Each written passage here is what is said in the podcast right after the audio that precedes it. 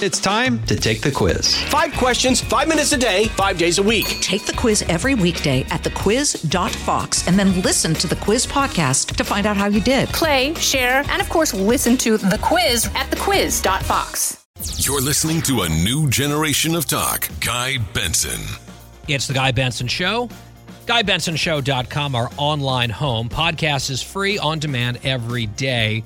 With us now is the Honorable Nikki Haley, former governor of the great state of South Carolina, also former U.S. ambassador to the United Nations. She is founder of Stand for America PAC. And Ambassador Haley, great to have you here again. Thanks so much, Guy. Great to be with you. Before we get to foreign policy and the situation brewing in Ukraine, I just want to get your initial reaction, politically speaking, to the announcement today, I guess the leak today, that Justice Breyer is going to retire from the Supreme Court, setting up uh, a confirmation fight ahead. What would be your thoughts and maybe your advice to Senate Republicans in an evenly divided Senate about how to approach what's coming next? Well, I think you first have to acknowledge the fact that how disrespectful to let that leak um, and not let Justice Breyer say it on his own terms. I mean, I think that shows how political this Biden White House has been, um, and it's just par for the course. The second thing is, I wish President Biden could do something without interjecting race and gender as a litmus test. I mean, you immediately, you know, automatically put down this next person you're going to you're going to mention by labeling them first. I never did that when I picked Tim Scott as senator for South Carolina.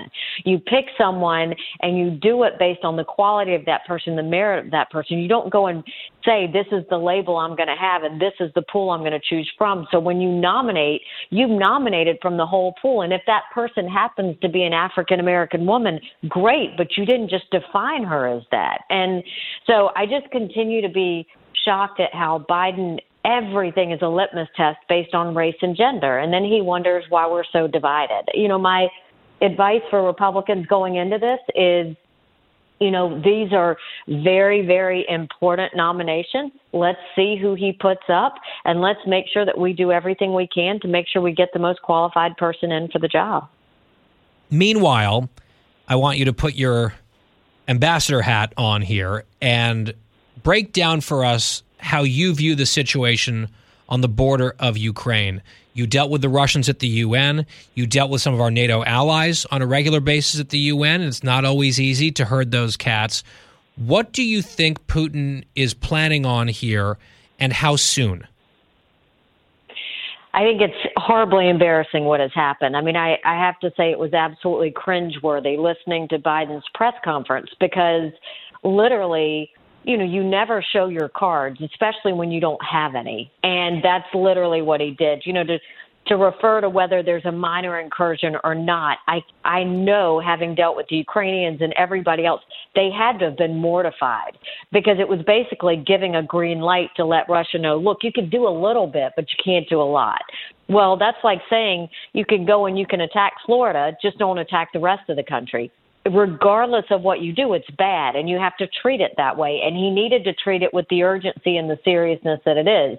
Um, we're suffering with the fact that with the fall of Afghanistan, I mean, you've got anywhere from Putin, Xi, um, Kim Jong Un in North Korea, you know, to the Ayatollahs in Iran. They all get what an amazing opportunity this is. They know that they've never had a weak president like this before. They know they probably never will have another one again. And so they are trying to get everything they can. Putin is trying to leverage. I don't think his intent is to go to war. Um, it would not be popular really? um, for him in in Russia. That's Russians don't want to see that happen. He knows it would be costly in terms of life and money. He knows Russians don't want to see that happen, and Putin's had um, some some popularity problems within Russia. So what he's trying to do is bring home for Russia a win saying he kept Ukraine out of NATO or he limited what NATO can do. What we have to do is let him know you don't play these games. So look at, at what we know about Russia. We know those facts about Putin. Um, we also know that we don't want him dictating who is or is not in NATO. Mm-hmm. We should be strengthening NATO's spine by getting everybody on one page, making sure we're all talking with one voice. The way to really kind of weaken Russia and strengthen Ukraine is we should be sending anti tank missiles, anti aircraft, anti ship missiles. That's the thing that Putin will cower to if we do that. We should look at the sanctions and not wait for Putin to attack you. Do it before to let him know that you don't cause this kind of chaos. And that sanctions on the one you know industry that they have is energy so going after their energy going after putin personally or going after financial transactions would really kind of chill him to let him know that we're serious and then i think you have to look at a timeline is, you know, what would Putin's calculus be? I've dealt with the Russians. They very much value the Olympics. They don't want to not be in it because they want to, you know, they know that their medal count matters. So I don't think you're going to see anything happen during the Olympics. I think if there's a window that something's going to happen, it's going to be February 20th, which is the last day of the Olympics, to March 1st, which is the day when Putin has to give his State of the Union address. So we should all be strengthening up so that he, by February 20th, realizes how bad it would look if he even attempted to move forward. I mean, th- th- there's a lot at play, but I can tell you going and shopping and going to get ice cream is not what Biden needs to be doing right now. He hmm. needs to be talking with our international partners and coming up with a game plan. And I want to come back to our international partners here in a second, but if I heard you correctly, you think that ultimately Putin doesn't want to invade?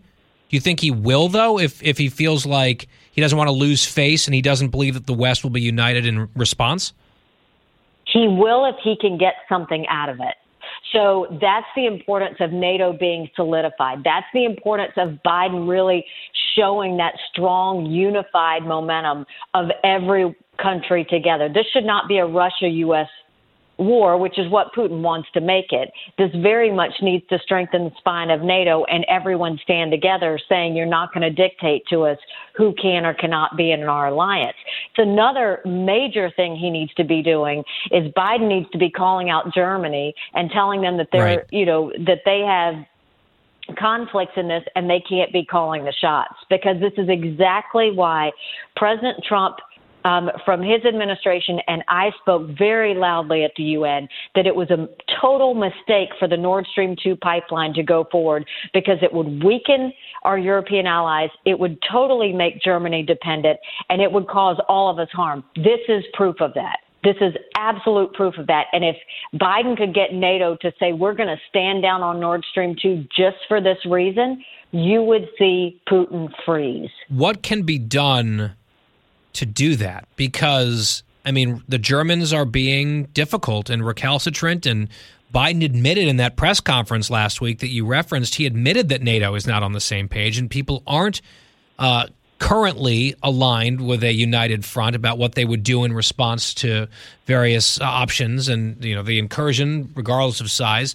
There's there are vibes ripples of disunity right now within the west within NATO what can be done? Because you know you can just throw up your hands and say oh gosh you know there go the germans again. There's this new government they have. What are we going to do? But also we're the united states of america and there are probably you know certain levers of of leverage that we can use to maybe turn the screws a little bit on the german government make them make a choice make them choose between the west and Putin. I mean, there's a, obviously a balancing act. You don't want to play total hardball with your own allies when you've got this huge threat from Russia, but it seems like maybe there could be more pressure brought to bear on some of the stragglers. No, you absolutely absolutely play hardball with your allies. You know, when you when you have fights in the family, you keep it behind closed doors, but you have fights in the family. And look, there was not unity when it came to us getting out of the Iran deal. There wasn't unity mm-hmm. when I had to fight to get um, the harshest sanctions on North Korea, you know, in history. There wasn't unity when we were going and taking on China. We created that unity, and we did it by. There were many times where I closed the door and talked to my European allies and said, "This is what has to be done. This is why we have to do it." And when we walk out that door, there needs to be a united front. That is what you do. That is the whole reason we fought back on Nord Stream 2, and we did it knowing that this was going to happen. This is when Biden should go into the room and say, well, I mean, the the hard part is Biden sold us out on Nord Stream 2. Trump had made sure we didn't allow that to happen. Biden gave it a free pass. So first he has to admit the mistake that that was wrong. Secondly, he's got to get Germany to look out for the region and not just themselves. This is what leadership is. It's getting a disunified group together for the greater good. It can be done. We've done it multiple times before, but it takes energy, it takes hard work, and it takes a hundred percent commitment. These countries would much rather follow the United States than Russia or China any day of the week. But when they don't see the U.S. lead, they all cower and go into their separate groups. And that's what's happening right now. You know, Madam Ambassador, as you're making those points, I can't help but think back since we're talking about this pipeline. Just what, two weeks ago at this point, the administration sent officials up to Capitol Hill to whip Democrats against the sanctions bill from Senator Cruz to sanction Putin and this pipeline. And I guess the understanding was look, we don't want to rankle the Germans too much. Uh, we don't want to necessarily step on our diplomatic efforts prematurely. We might get to that eventually. But if you want to send a signal about the the seriousness of purpose of the United States government across party lines, I wonder if that would have been a better strategic decision decision rather to let the Senate move forward on a bipartisan basis because they had majority support. Democrats hilariously filibustered it actually while they were in the middle of trying to kill the filibuster and call it racist. They briefly uh, came back into the non-racist camp and used it to kill it which is what the Biden team wanted them to do. It seems like that, especially now looking back, looks like even more of a mistake. It absolutely was a mistake. And, you know, you should be asking every Democrat, look at what situation you put us in. Because don't complain about Ukraine without realizing that you missed a total opportunity to sanction that Nord Stream 2, which would have really flat footed Putin. I mean, they, these are all the things that we've got to to get it together. There's so much, Guy, when you look at the situation. I mean, it, it, there's no surprise that you've got 30 planes flying over Taiwan right now. There's no surprise that you're seeing the Ayatollahs start to look for areas where they can have suicide bombers and they're starting to have their terrorist attacks. There's no surprise that North Korea is starting to test missiles again. They all sense weakness, and we've got to get it together. I mean, there's a serious problem when Biden wants to say COVID's the number one priority. Fine. Then why is it that when we pick up an N95 mask, it's made in China? Why is it that these tests that he's passing out to everyone, they're made in China? Why is it that the Americans still rely on over 10% of our energy from Russia? We've got to wake up and understand you have to wrangle some feathers. I sat across from the German ambassador and read him the Riot Act and told him in front of other Europeans, tell me why this is good for our alliance. And he couldn't answer the question. We have to start doing the things that are difficult to do for the good of our country and for the good of the world. It's just not happening. You mentioned it's not because there aren't solutions. It's because people are getting lazy, and the laziness is going to destroy America if we don't start doing something about it. Well, and really hurt the West, and will allow powers, emerging powers that are diametrically diametrically opposed to our values to gain strength and influence around the world, which is not good news. And since you mentioned Taiwan, I guess we can maybe leave it here. We don't want to get too far out into the future or catastrophize too much.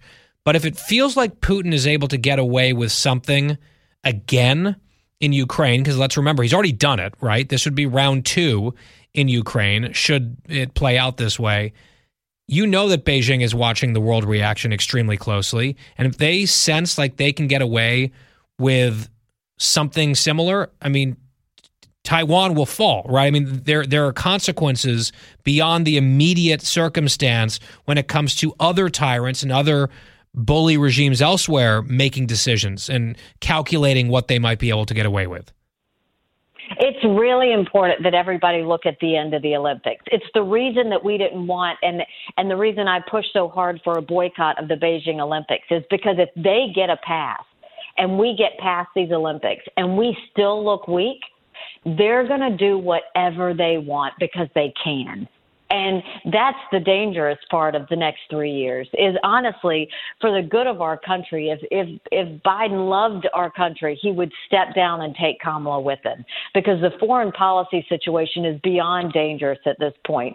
And you know, it, when you don't have a strong America, you don't have a safe world, and that's what's getting ready to happen. And and you know, my only hope and prayer is that they get it together and realize this isn't about America. This isn't about, you know, NATO. This is about all of us. This is about safety. This Wait, is did, about strength, and this is about freedom winning. Ambassador and, Haley, did did you just call on the president and vice president to resign? I mean, look at the situation. We are in a dangerous situation. He destroyed Afghanistan. He's put us in the situation with Russia. He has no plan for Taiwan. And you're sending our our athletes over to Beijing for the Olympics and you've said nothing about how you're going to protect them when they're over there. They've literally been threatened and told if they say anything against the government, they will be punished. Where is the protection for Americans? I mean, literally, he has failed on every level. And then you look domestically. You look at the fact that crime is hitting our streets. You look at the fact that our kids, we've got an entire COVID generation that we're going to be lucky if they graduate from high school at this point if we keep these schools closed and keep taking on these teachers unions you've got a border where you allowed 200,000 illegal immigrants to cross last month alone yep. All of the this has been a catastrophe on every level. That's not me speaking politically. That's me speaking as a as a loving um person of America whose parents came here because they saw the greatness of it. The wife of a combat veteran who fought in Afghanistan and sacrificed yeah. and I mean, there's no, there's no doubt. I mean, the number of crises and challenges have been piling up under this administration, and so many broken promises already. We're up on a hard break, Madam Ambassador, which is why I had to cut in. We always appreciate your time. That's Nikki Haley, former South Carolina governor, former U.S. ambassador to the UN. Stand for America PAC is her organization. Thank you so much, Madam Ambassador. Hope to talk to you again soon. Thanks so much, Guy. God bless. We'll be right back. Fresh conservative talk. Guy Benson Show. From the Fox News Podcasts Network. I'm Janice Dean, Fox News senior meteorologist. Be sure to subscribe to the Janice Dean podcast at foxnewspodcast.com or wherever you listen to your podcasts. And don't forget to spread the sunshine. Listen to the show ad-free on Fox News Podcast Plus, on Apple Podcast, Amazon Music with your Prime membership, or subscribe wherever you get your podcasts.